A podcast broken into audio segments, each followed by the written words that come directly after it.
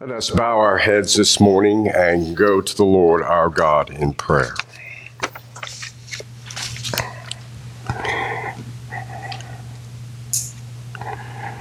Well, gracious God, as we come to you this morning, we come and we are glad to be in worship, and we long for things to be back to a settled state. We come, O oh Lord, this morning and we pray for others. We pray for Glenn Coyle and his family as they mourn the loss of mother and grandmother. And we pray, mighty God, that you be a source of strength and comfort to them as they hold her funeral this day. We pray for others who are ill and sick. We lift up to you, especially Joe Cooper today, who is in Baptist Hospital. And we pray, O oh Lord, that you bring healing and restore to him his health. We pray that this day.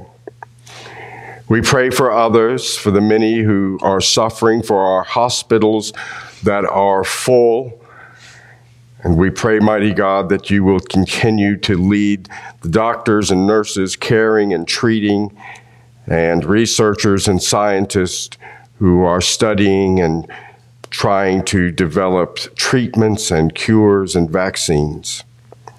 We pray these things this day. We pray for your church across the land this day for so many who are meeting as we are on such a limited basis, and for those who are watching from their computers and tablets and phones from home. We pray, O oh Lord, and we look forward to the day of celebration. We pray this day for our nation as we see the number of cases continue to rise and the virus spreading across the land. So we pray, Lord, and we ask that you help us to do good things and practice safely life during this pandemic.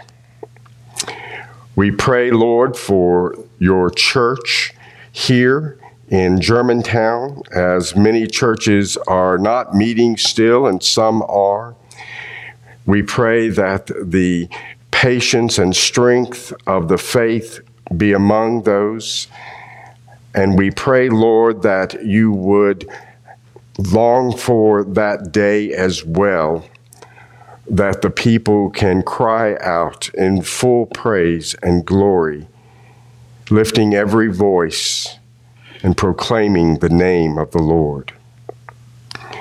Almighty God, each and every family here has things in which they are concerned about and matters in which they are dealing.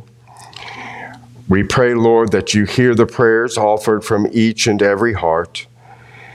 And as we come together and offer you these prayers spoken and made quietly from everyone, we join together in saying the prayer that Jesus taught his disciples. And from generation to generation, the church has passed down one to the next. And now we say together, Our Father, which art in heaven, hallowed be thy name. Thy kingdom come, thy will be done, on earth as it is in heaven. Give us this day our daily bread and forgive us our debts as we forgive our debtors. And lead us not into temptation, but deliver us from evil. For thine is the kingdom, and the power, and the glory forever. Amen and amen. Now, as I have been in this month of July, preaching from the Psalms, I'm turning this morning to Psalm number 80. And this psalm uh, is written, it has a refrain in it that is the main focus for us today. And it's much like a hymn of our own time in that regard, as you would sing through one part and then you would sing the refrain and sing through another part and sing through the refrain and so forth and so on. Uh, I invite you now to follow the reading if you want on uh, page 419 in the Blue Pew Bibles.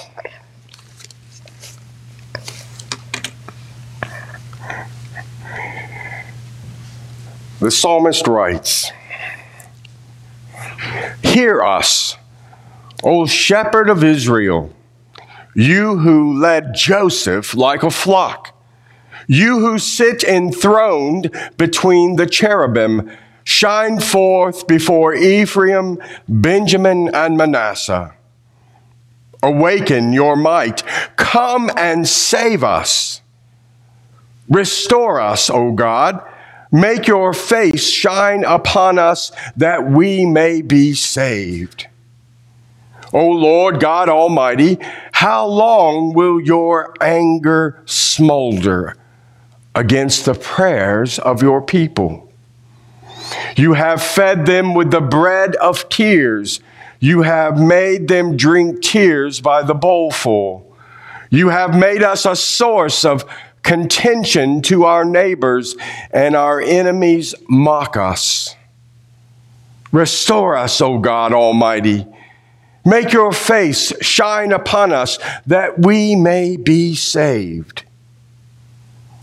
You brought a vine out of Egypt. You drove out the nations and planted it. You cleared the ground for it and took and it took root and filled the land.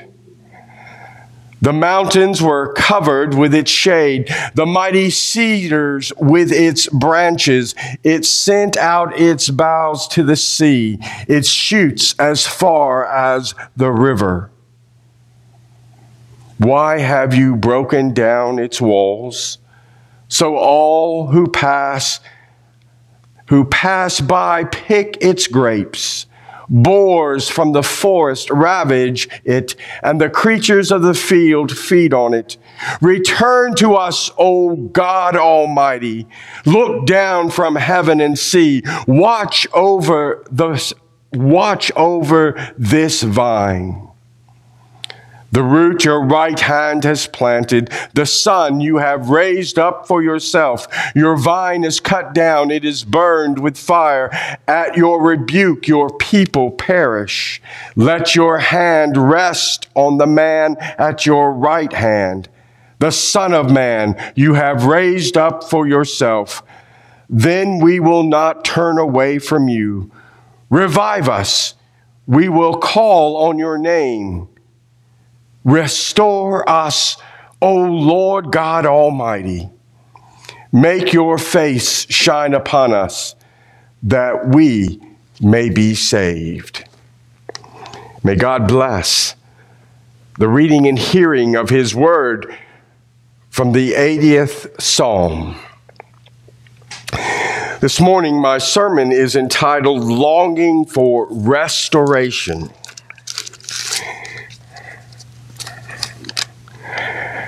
Now, restoration is not a word we use often.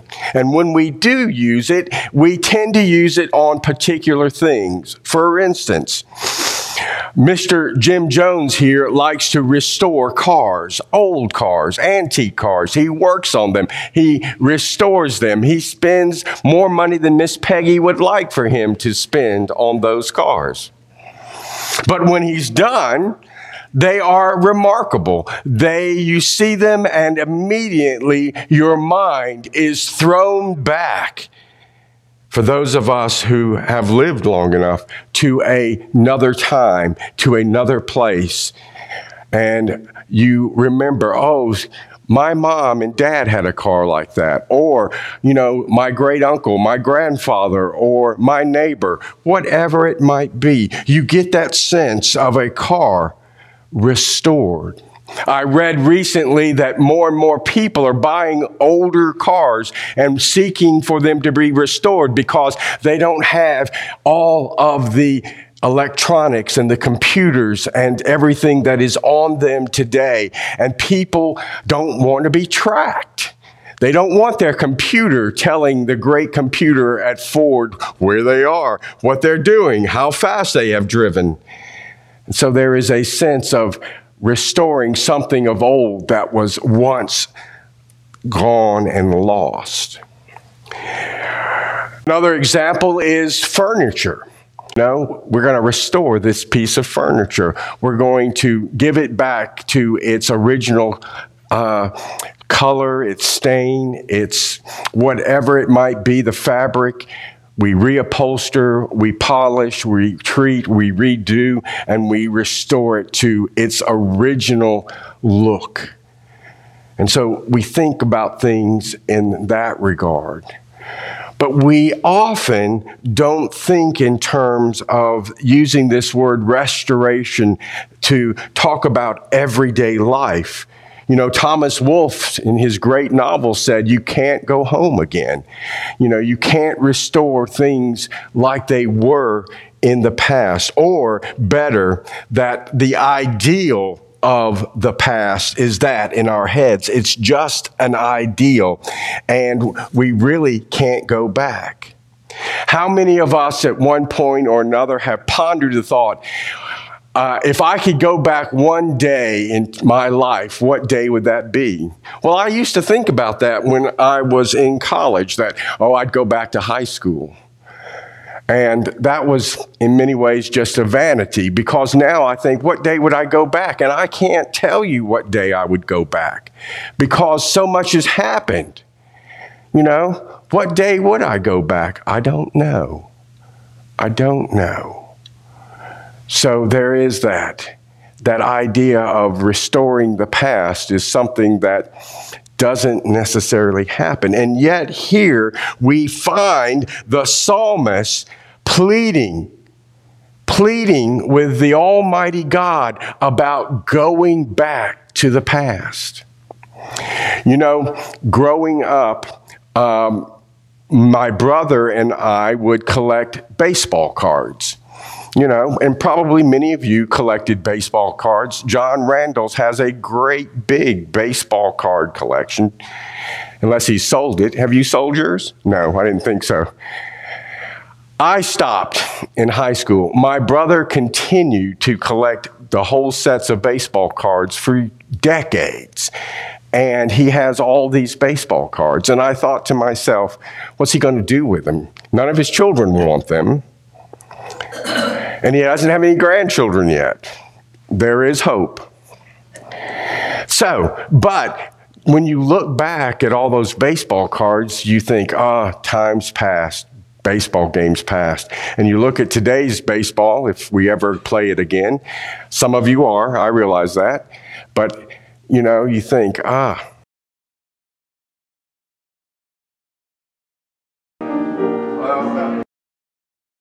here the psalmist the psalmist is warning and pleading with God to restore the nation.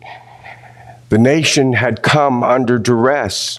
The walls had been broken down, the cities raided, the people no more. The once the great nation of Judah and Israel were now not so much. And there was just this longing, if you will, to have things restored. And restored not just on a spiritual level, and we'll get to that, but restored. Bring peace back to the land.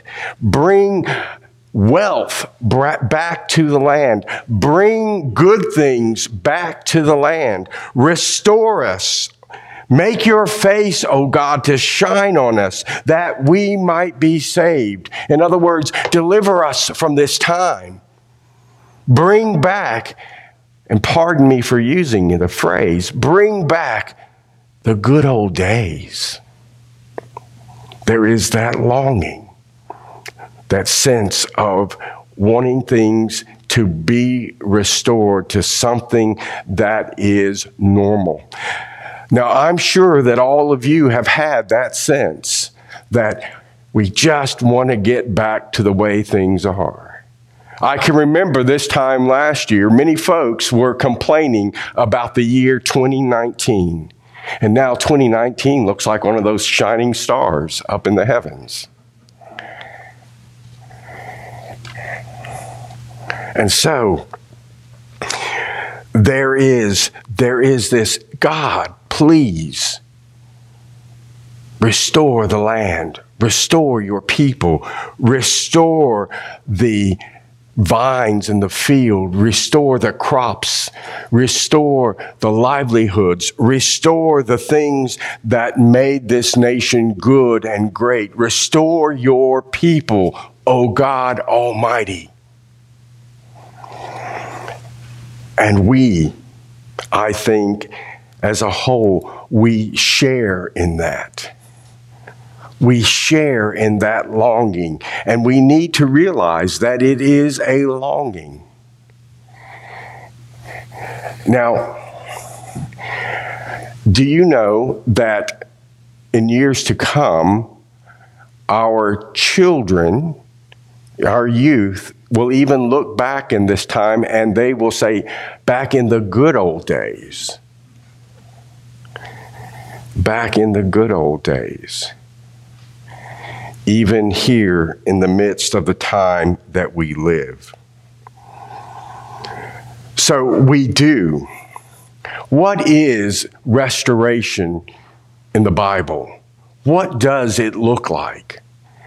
Well, restoration looks like several different things.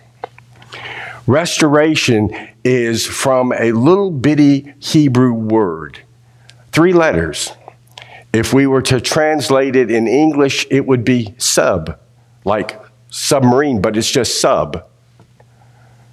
And it meant it meant to turn back, to return to, to be restored, to be recovered, to return to in a very broad sense, but also it could mean in a very narrow sense. It mean it meant to go back, to turn from our current ways, and to begin to live life in accord with how God intended. Sometimes it is referred to as the confession to return to God to seek God, to find God again. Not that God was lost, but that we were. So we had to return to our center, to our portion, to where we knew that God would be revealed to us in our lives. And even the psalmist talks about God sending his right hand, his son, the son of man, whom Jesus often referred to himself as the son of man. And when we return and when we face God, we look to his son, Jesus Christ. For it is in Christ, as David eloquently sang this morning, that we can ponder the question who I am, that you are the one who forgives and restores my life and makes me in right relationship with God the Father again.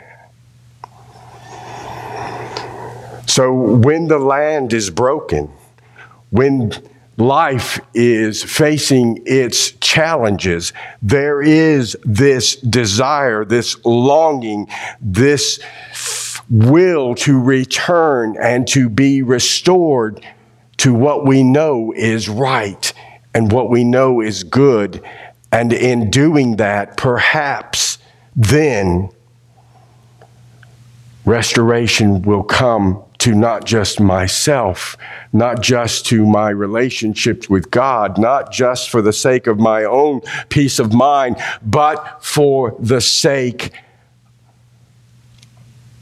of the community, of the state, of the nation, even of the world. Restore us, O Lord God Almighty. Make your face shine upon us, which is part of the great benediction from the high priest Aaron, that we may be saved. So we have this longing. We look forward to the day when things will be restored, will be renewed, will be for the simple phrase of just normal, where I can get up and I don't have to worry about where I'm going, who will be there, do I have my mask with me? Have I washed my hands? Is there hand sanitizer anywhere? Did that person sneeze? Did that person cough? Can I come to church and not just watch it online? So many different things. We think that our times are sometimes unique. But as it turns out, the Bible seems to know of all times. And there have been times in the past when the people have just longed for restoration, for a return to life in a simple and more normal way.